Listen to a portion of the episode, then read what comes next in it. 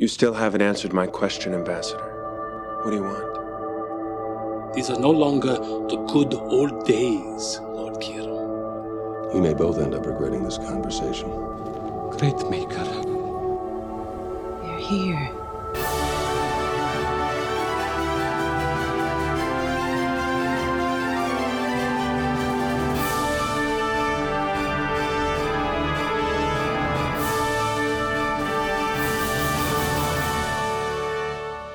Now you can go to hell. And you can kiss my pouch. Hello and welcome to Who Are You? It's a Babylon 5 watchcast by a couple of internet strangers who are getting to know each other while bonding over the show Babylon 5. I'm Jafar. And I'm Laura. And today, Laura, I get to ask you, who are you? Who are you? Who are you? Do you know who I am?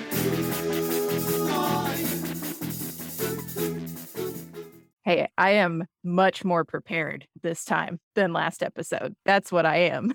Thumbs up. yeah, I thought about it because, you know, after you've done 10 episodes, you can't remember what you've talked about, what you said. And Yeah. definitely had that moment this week. But I don't think that I have told you about. I mean, we've mentioned that I am an accountant, but I haven't told you Mhm. about why I am an accountant. Yeah. Yeah. So my journey into the world of accountancy started when I was in my master's of music program. And I Mhm. got about three semesters into that and realized, oh no, I'm not confident in my ability to not starve with this degree. Yeah. Because, you know, music's very com- highly competitive. There's lots Mhm. of talent out there, but talent isn't actually always enough to make it. So I wasn't confident in my ability to have the other things like grit and the the networking and the social stuff that comes with being a professional working musician. So I was working as a bank teller and thought, you know, well, I like money. I like helping Mhm. people with money. And who knows about money? "Mm, Accountants know about money. Okay, I'll try that. And so I walked literally from the music school at my university over to the business school and said, Hey, I think I want to change and I want to get a bachelor's of accounting. Yeah. And they said, Well, you don't want a bachelor's of accounting because you already have a bachelor's and we'll just get you some prerequisites and you'll do a master's. Okay. And I was like, Okay, whatever you say cool. it's like most things that happen to me that that are really influential on, my life. It was by accident. We could also give you scholarship money for a master's. We can't give you scholarship money when you already have a bachelor's for another Oh, okay. bachelor's. So that Yeah, made sense. That makes sense. Yeah. You know, I was trying to be smart about money. I'm sure they appreciated that. Yeah. Test number one, pass. so you know it was it was just a, a practical decision at first and i got into it just thinking i want to be able to survive and i want to be able to do things on my own and not depend on anybody else Yeah. right but a few semesters in you know maybe one or two i got to the course in auditing and you think you he- eh, most people hear the word audit and they glaze over a little bit oh, sorry. What was that? right. And i got to auditing and we we started out with the fundamentals of why do we do auditing. Hmm and the idea is that it's all about information right? Accounting is all about information. It's not even about necessarily just money. It's about information. It's about getting information about a business to the people who need to use it in a way that they can understand Mhm. so the people who need to use information about a business might be their bankers, it might be their shareholders, other creditors, and you're trying to get that information to them in a way that is standardized so you can compare my information to someone else's information. And you're trying to get it in a way that makes sense to the user. Well, in auditing, you're also adding this layer that the information you know, coming from the business to the user needs to be verified in some way. Yeah. Because the user needs to know that they can trust it, right? Mhm. And there's this concept of materiality. And that- that was what really resonated with me very deeply. This idea that information is material or important, if you will, Mhm. if it is something that would change my mind about a decision about this business. Okay.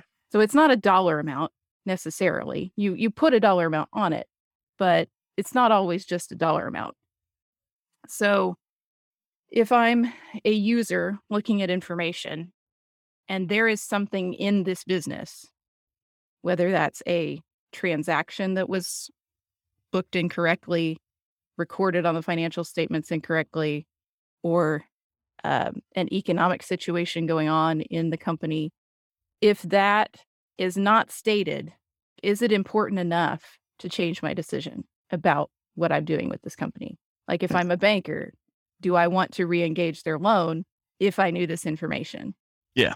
That's material information. And it, it- it's weird because it resonated with me so deeply because of a personal situation where I, I had been in a relationship with someone who didn't tell me information hmm that if I had known that information, it might have changed some decisions that I made relating to this person. Yeah. And I was like, wow, this is really important. What we do is really important because people are making decisions and making deals and, and economic events based on information. And if that information is not all there, or if it's not all right, or if it's not all understandable, things can go crazy. And of course, all of this decisions that I was making for myself personally happened in 2009, 2010. so, oh, something going on then, economically speaking? you know, maybe just a little bit. Uh, Oh, okay. the I'll have to Google it. yeah. Well, you can start with um, Lehman Brothers and Bear Stearns, and then just go from there. Okay. But yeah, that all happened in 2008. But it, it was, you know, very formative for me because I'm coming out of my undergraduate into all of this and realizing there is so much I don't understand because Mhm. I've never been taught these things. I did, I just did four years of school and I don't understand any of this that's happening around me, you know, hmm and I really wanted to understand it. And that's part of why I went and got the accounting degree. And I, I would say that, you know, I may be like a quarter of the way to understanding all of that from the financial crisis, but I'm a Yeah. quarter of it closer than I was before. It was it was sort of a decision I made just like out of necessity and practicality. But Mhm. then when I got to into my courses, I realized, oh wait, I love this and I'm passionate about this. And I just got really lucky. I don't, you know, I know some people who never have that moment. And it's, Yeah. you know, I, I, just got lucky that I got to have it and that I found a career that means so much to me. Yeah. And it's that's awesome. It's also like very introspective for me because I have kind of a similar story. Yeah. Stranger on the internet. I originally was going to go to college for music as well. Mhm.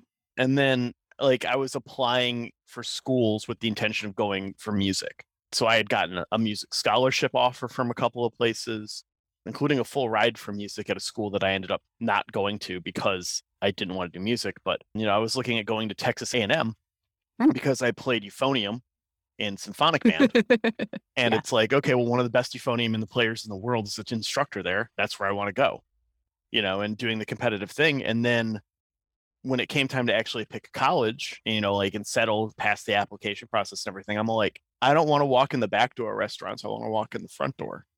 You know, that same thing. I want a career that's going to be able to support the lifestyle that I want to have. I don't want to have to worry about money and all the things that professional musicians have to worry about.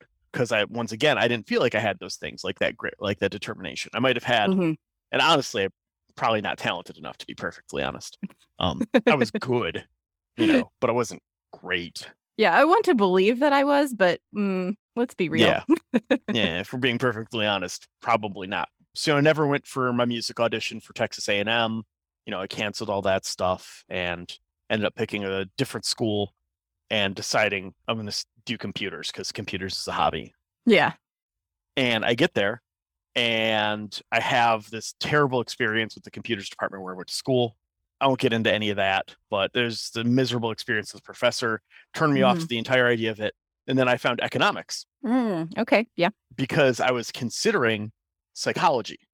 Because one of the things I was really getting into was why groups of people do things. Right. Which is And actually so- all of economics is. Exactly. well, no, and that's exactly why I chose economics. Mhm. Is because I'm like, oh, maybe I'll get into psychology and like, you know, why do people do things? Why why do people make these decisions and stuff? And I took a required economics or I had to take prereqs, right, for like the be the well-rounded student, all that stuff. Mhm. And one of them was like, okay, well, I have to take the science lab class, and I hate science lab. You know, it's like we have already done all of the experiments that I'm going to do in here. This is boring. I can just Google it. What's the point? I'm not going to come up with anything new. Mhm. Um, and so there was one that was an economics lab. And I'm all like, that sounds weird. We'll take that course on a lark. I like the weird thing. Yeah. And that's exactly it. It was a ethical way to study groups of people without telling you, them that you're studying them. Yeah. That's the trick. Is Isn't it? economics. It's the Yeah. it's that one principle that you change the outcome by measuring it. exactly which is a huge thing and Right. so you, it's very hard to ethically study groups of people without telling them that they're studying them Mhm. But you can do that with economics because you're talking about purchasing decisions you're talking about market patterns you're talking about things where you don't even have to look into an individual's life and you're looking at much larger patterns and much larger groups of data Mhm. and that's what brought me to economics it's just funny little coincidence between us Yeah. it, well, some might say it is a sign uh, much like the episode we have ahead of us. Ooh, signs importance. Season Mhm. one, episode Spooky. 13. Look at that segue, It was very good. Congrats. right? I have a handful of things to talk about for this episode. Yeah. And I didn't know that we were going to be talking about our college experiences.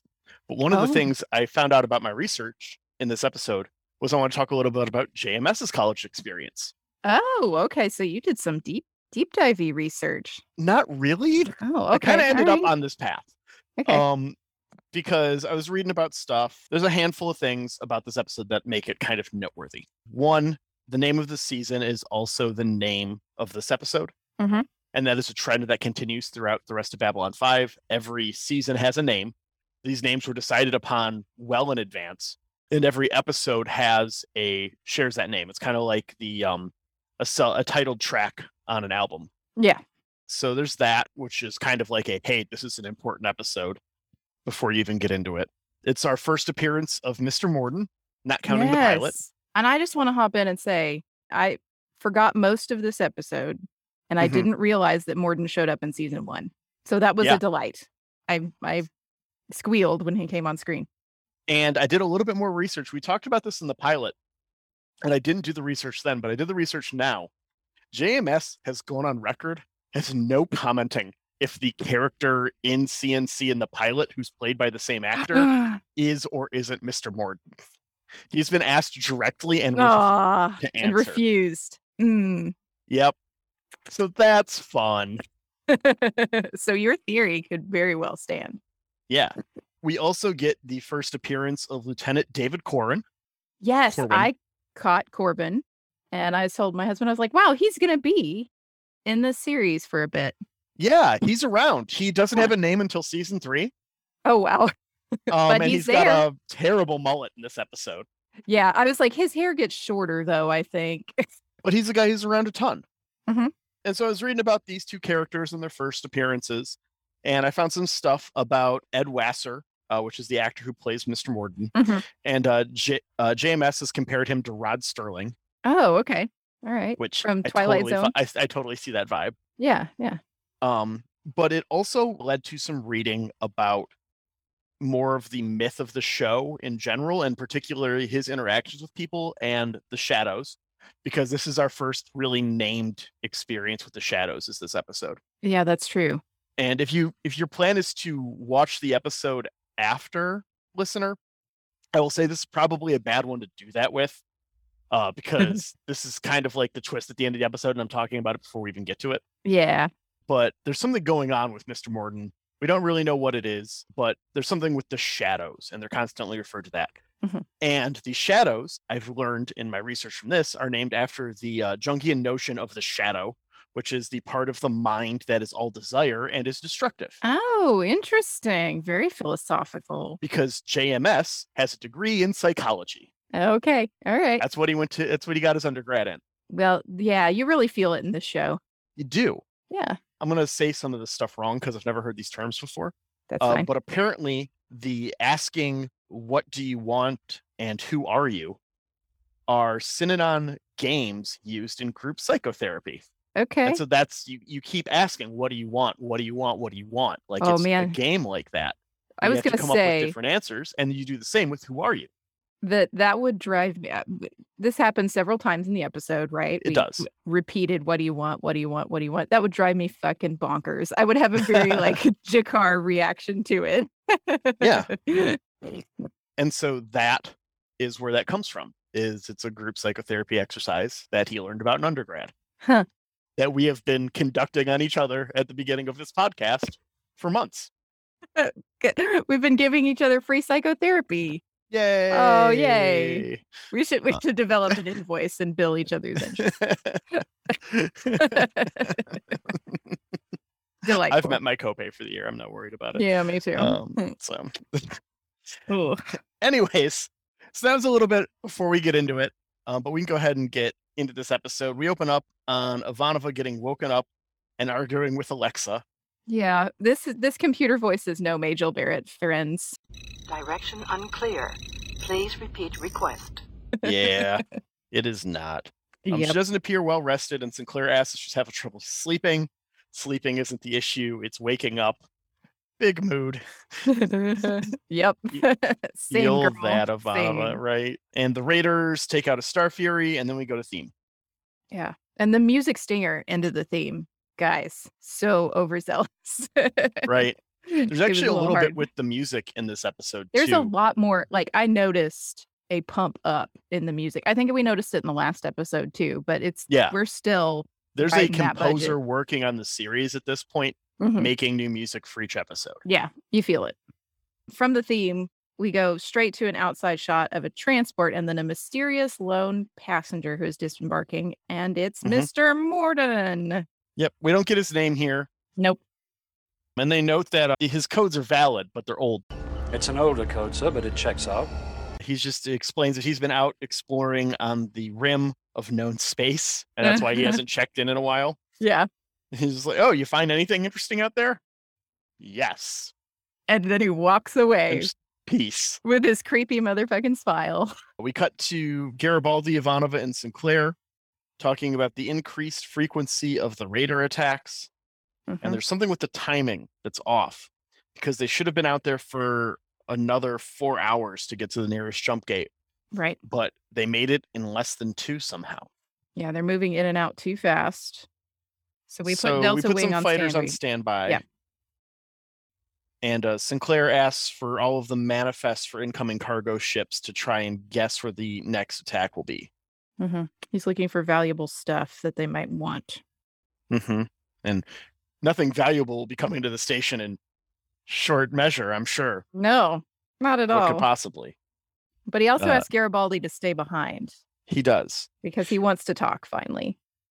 Yep. And he talks about how he's begun to put together his experience from the Battle of the Line and goes over everything with there. Garibaldi agrees to look into it. Mhm. And then we cut to Londo buying the eye, Yeah. the oldest piece of Centauri nobility that's been lost for a hundred years since the Battle of Nashok. I think we got really shortchanged on this this bounty hunter or whatever this person is who retrieved the eye. Yeah. Because Londo says, I'd really like to know where you got it or how you got it. And he says, No, you wouldn't. And he just leaves. And that's all we get of this Yep. crazy space bounty hunter.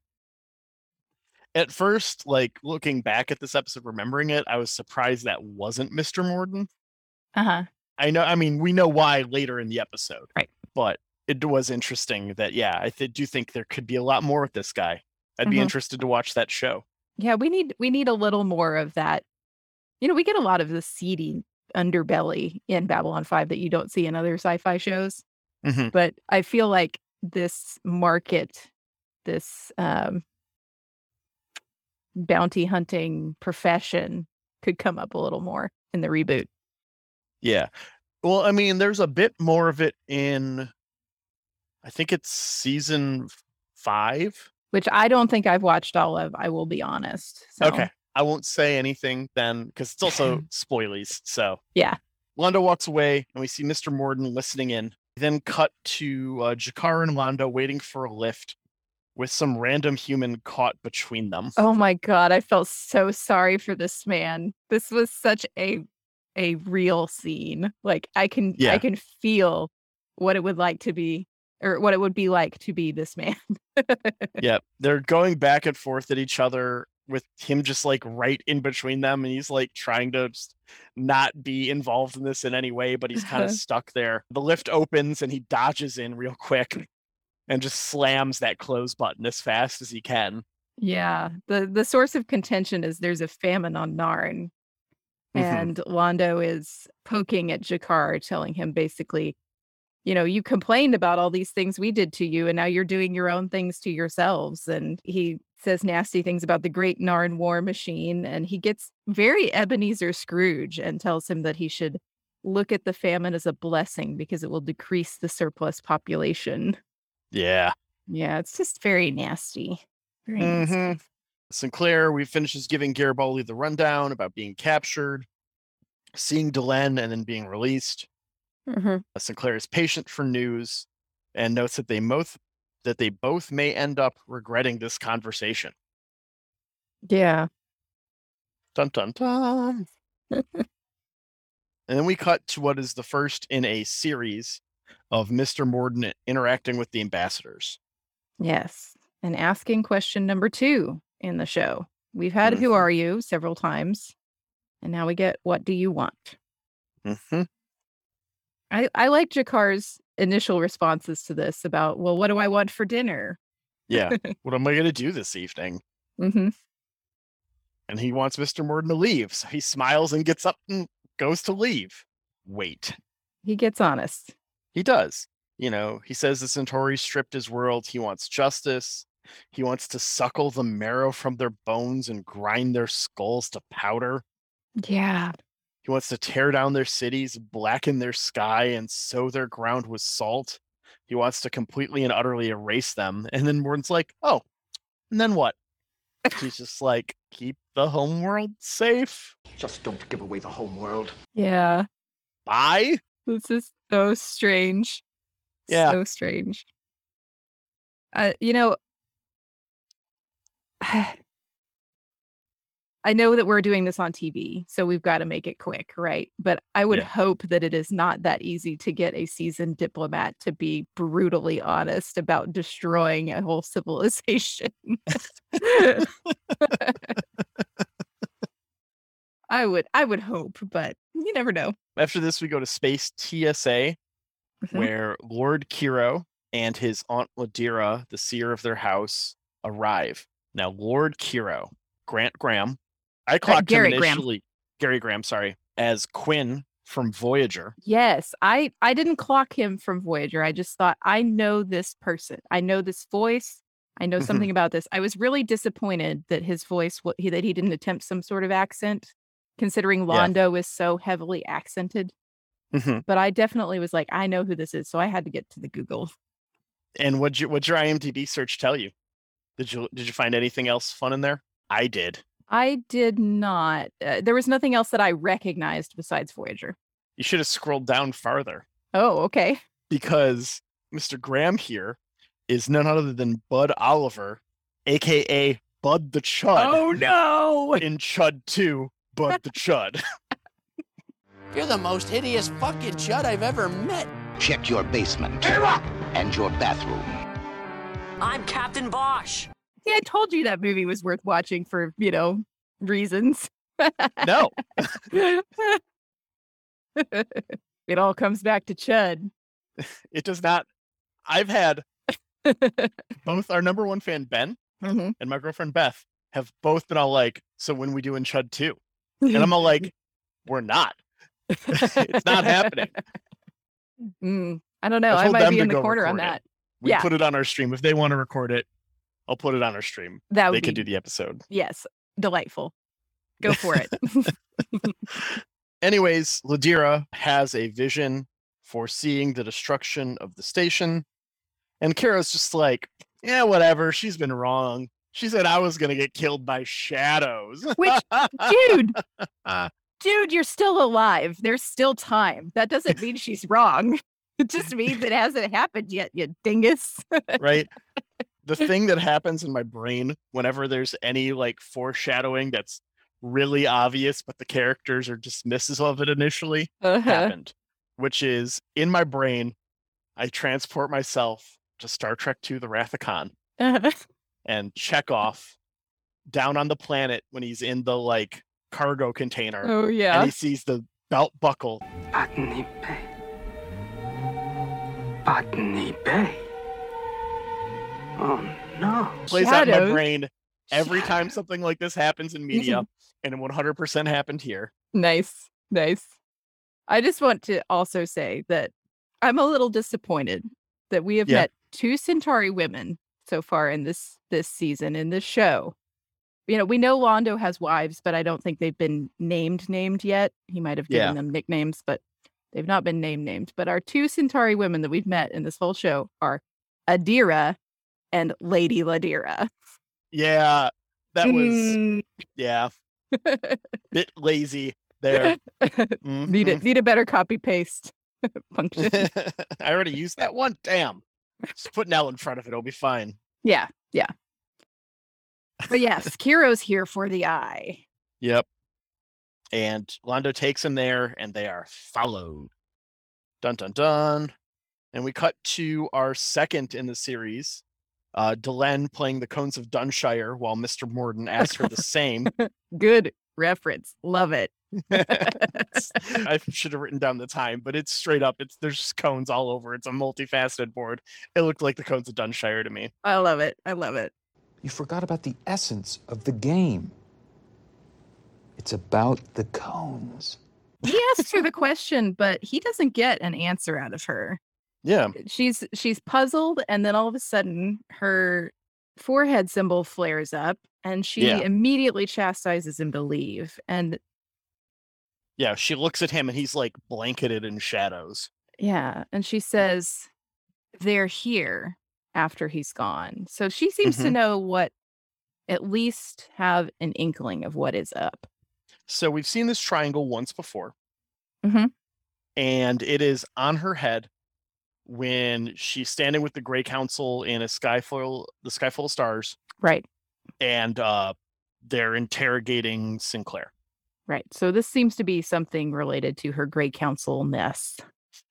So I was like, those things don't seem necessarily related. So I did some research on what JMS had to say about it. And I guess in the DVD commentary of this episode, he notes that it's an implant the Grey Council gets. Oh, okay. And he implies that it's to warn them of a shadow presence, Wow. but Okay. doesn't really specify that's exactly what it's for. Um, Because yeah, it doesn't make sense why it would be there unless it also is, you know, flares up in the presence of the the whole council or something. But w- why it would Yeah. be there in, in the- the Sky Full of Stars episode. yeah, I read some stuff, some like people speculating on web forums like 20 years ago. Yeah. Um, about it. That was all like, well, maybe it's just like your Great Council ID card. Yeah. Sure. Um, and it happens to trigger around shadows. I read something about it being possibly Shadow or Vorlons Mm, okay. flaring up, Or maybe uh, first ones even. or just first ones in general, Yeah. because of something else in that scene with Sinclair Uh-huh. that's there. That's kind of spoilery for the season Ah, finale okay. of season one, so I won't talk about it Yep. right now. but if I remember to bring it up later, I will. Oh, yeah. I'll remind you. But I think this is also one of the last times that triangle shows up, so I think it's just abandoned after this. Yeah.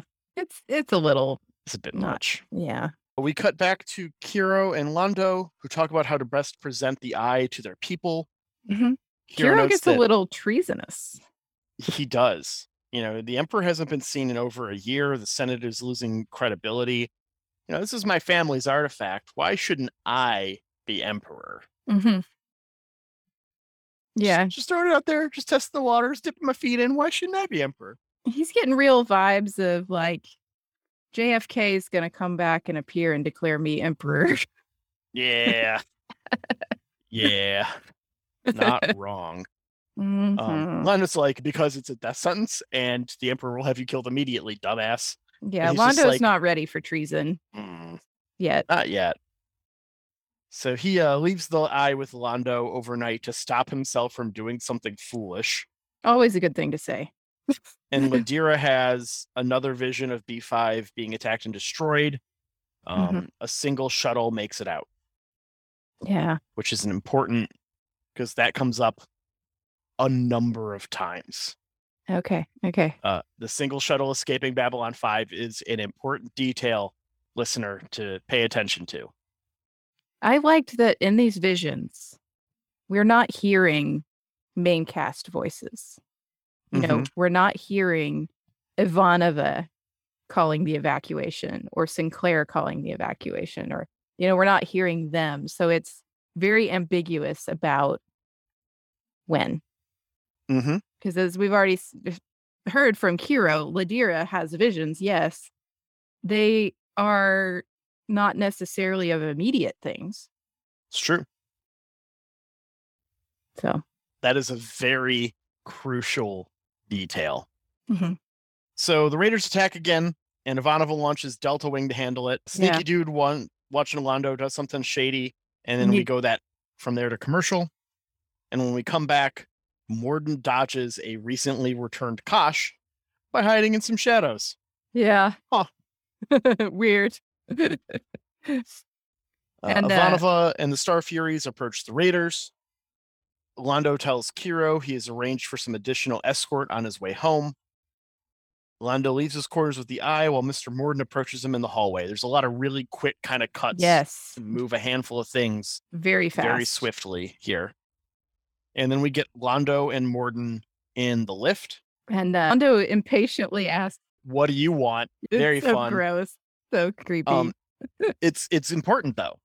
It's important Mhm. that Londo asks Mr. Morden that question yeah. because of the influence of that question, where that question comes from, yeah. and it's showing influence that happens before the series starts. Yeah. And Morden seems absolutely delighted to be asked. Yeah. He goes on a whole rant about you know he wants the glory days Mhm. of the old republic. I've served 36 years in the Senate. This will be the most important vote I've ever cast. That's Yeah. all you need. It's the same shit you knew we wanted. right. He wants the past. Yeah. Yeah. The question. Mm-hmm. Yeah, Uh, as, as Londo, Kiro, and Ladira get together and head for the ship, they're accosted by this, you know, the shifty guy and his hooligans, Mm-hmm. and they they declare that they're there for the eye. Londo tries to play dumb, but they all get taken hostage. And then we cut to Sinclair because we're still moving at a pretty rapid pace. And Sinclair is looking at ship manifests, and he realizes that this ship that Ivanov has gone off to rescue doesn't have anything. They don't have anything important.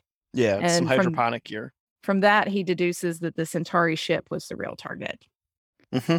He heads out to try to stop Londo, but the attackers threaten everyone and wind up just taking Kiro away. The whole Mhm. time, Lady Ladira is also muttering about shadows. Yeah, they take Kiro away, and she's like, "The shadows have come for him." Mm-hmm.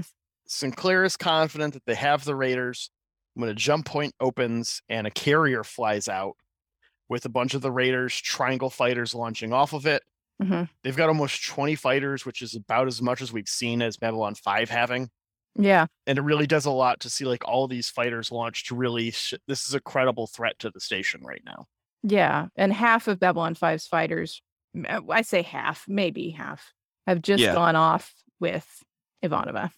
yeah, if there's a Bravo and Charlie wing, uh, that we've never seen them launch and they're not a Right. part of this fight. Right. We know about Alpha Wing and Delta Wing right now. And Delta Wing is the new fighters that got dropped off by the president a couple of episodes ago. They're the good ones. the good ones, yeah. Uh, inside the station, alarms are going off.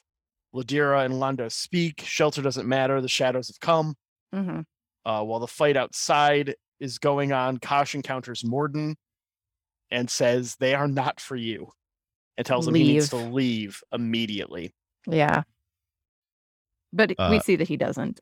he does not. Uh, the Centauri shuttle docks with the Raiders, and Sinclair pulls off a tactical maneuver, pincing the Raiders between Alpha Wing, while Delta Wing jumps from back out of the gate and the station's defense grid, destroying almost all of the Raiders, the Yeah. fighters. but the command and control ship can make its own jump point. So Mhm. they do escape. Back in Sinclair's office, they go over the damage. They lost two ships, one pilot, miscellaneous injuries and station damage, and Kosh's encounter suit was damaged during the fight. Say what? Say what? Say what? Say what? Say Say what? I didn't clock this until my third watch because I did watch this one three times. And I, then Mhm. I was wondering, what happened to Kosh's encounter suit? Was it something with Morden? Like, was there something we cut Yeah. away from? Did Yeah, no, they fight. Yeah, Yeah, that that's the implication is that they right. fight. It's they fight, and Kosh walks away injured. And Mr. Morden appears to be fine when we see him later in the episode. and he didn't leave. Yeah, and he didn't leave.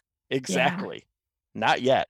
I, d- I didn't. That's such a small, small detail that if you have, you know, ADD brain like me, uh, you you don't get it until you see the, the episode for the third time. Yeah, it's it's such a good detail. Mhm. Londo and Ladira arrive in Sinclair's office. He wants to know why they didn't declare the eye and hence provoking an attack on the station.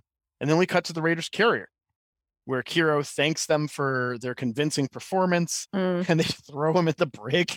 Yeah, they turn on Um, him real quick. Yeah, it's all like, listen, we're not going to take on the Centauri government with one carrier and no fighters. Are you crazy? Yeah, we're Oh, your government's you. paying a ransom for you. So cool. Yeah, yeah. You thought we were helping, but we're playing you, sir. Mm-hmm. And then an unknown ship shows up and blows up the Raider carrier in a single shot. hmm So Dun dun dun. my son watched this episode with us, and he loves all things creepy, and he was just absolutely over the moon. What are those? Yeah, He enjoyed. Digging that battle crab. Yeah, he's he's gonna be a shadow kid. It's fine. It's really fine. he's gonna be into Babylon 5 now, just looking for another shadow ship. So Yeah. good for me. At that moment, when the ship gets blown up, it cuts to Ladira feeling this in Sinclair's office, and she drops her mug and it breaks. yeah. And the implication is that the shadows have killed Kiro. Yeah. You know, her prediction came true. They will, probably will not understand it ever, but she does. Yeah. Londo tells us his career is over from the embarrassment of losing the eye. He would need a miracle. And just then, Mr. Morden shows up with the eye. Yeah, he's got a gift. Yep. Londo's like, Oh, let me buy you a drink. Let me buy you a fleet of drinks. How can I repay you? Yeah, And Mr. Morden says, They will find him when it's time. that's not ominous at all. Nope. not creepy at all. and then we get to is this actually the moment you were going to have me scrub to Yes. when you were talking about earlier? Because I also put the timestamp for this. They're Okay. peeing. They're, They're in, the bathroom. peeing.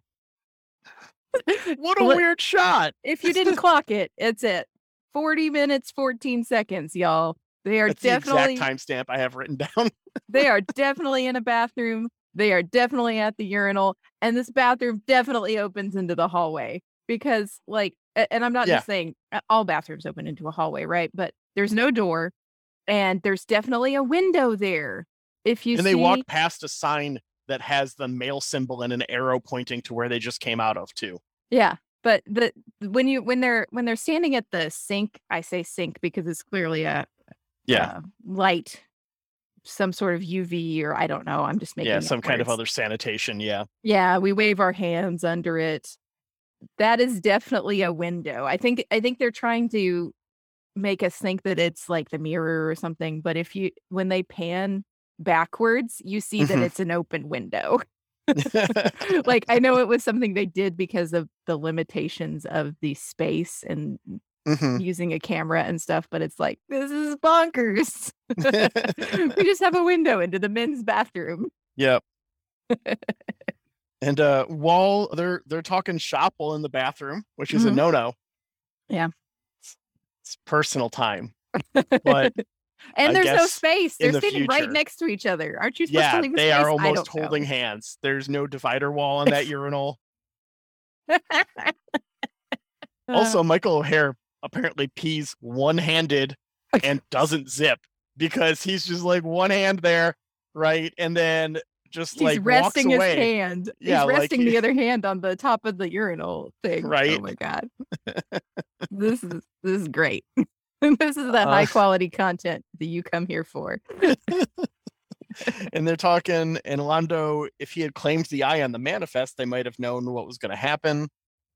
But after this, we get a little bit more important stuff, and we learn that the Minbari did not uh, helped finance Babylon 5 as long as they could help pick the commander of the station. They had right of refusal, and they refused every single person until they hit Sinclair. Yeah. Not ominous at all. Lots of Uh, not ominous happening in this episode. Sorry for the spoilers like 10 episodes ago, everyone. We're sorry. Sorry. well, now you're all caught up. You're all You're caught up. There we go. Ladira notes her vision of the destruction of the station is still there, Mhm. and she shares it with Sinclair, and they see the shuttle just barely making it out. And Sinclair does ask her if this Oh, is yeah. a possible future or if it's a definite future. And she does say, you know, these things are are possible. So I got lots of Christmas Carol vibes out of this episode when we had, you know, Scrooge earlier, Scrooge McDuck, and now we've got Sinclair begging, does does this future set in stone? Like very classic literature vibes. Yeah. There's a lot of that in this for sure. That's a good call out. And uh then we close out with some of that epic music.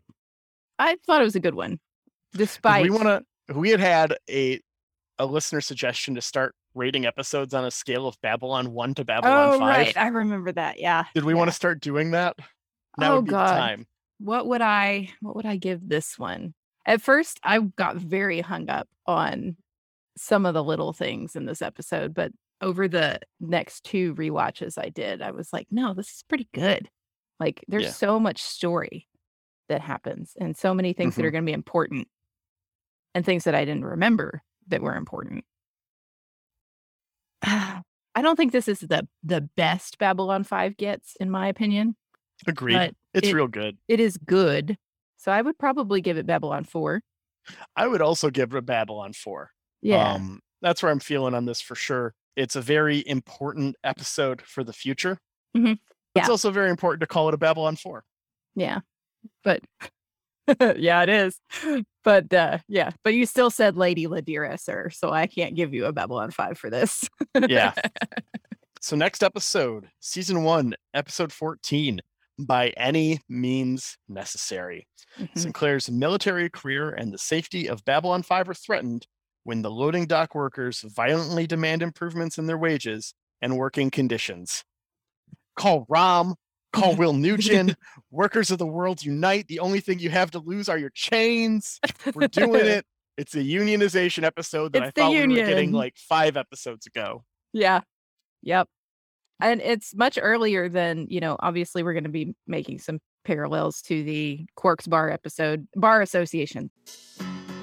If you have something to say to me, say it. Now get the hell out of our galaxy. That's it. Mhm. Um, but it's much earlier in the show than It is. Bar Association is. So I'm I'm excited about it. Yeah, me too. Always here for a union storyline. Yeah. Yeah. This one, this one hurts in a couple of ways. yeah, I, I will. Sp- I'll split. I have already watched it, and I did feel too real, too real. Yeah, I literally watched it right before we sat down. So yeah. same. It'll be fun. But that's next week for y'all. Hmm So thank you to Jeremy Siegel for our intro and outro music, and Mm-hmm. to Angry Duck Time Machine for our cover art on our on your podcatchers. And thank you to you all for listening and Yeah. having a good time with us. Yeah. And if you Great want to throw us an email, who are you b5 at gmail.com. Yeah, we're always listening. All right. Have a good one, Internet. See you All next right. week. See you next week.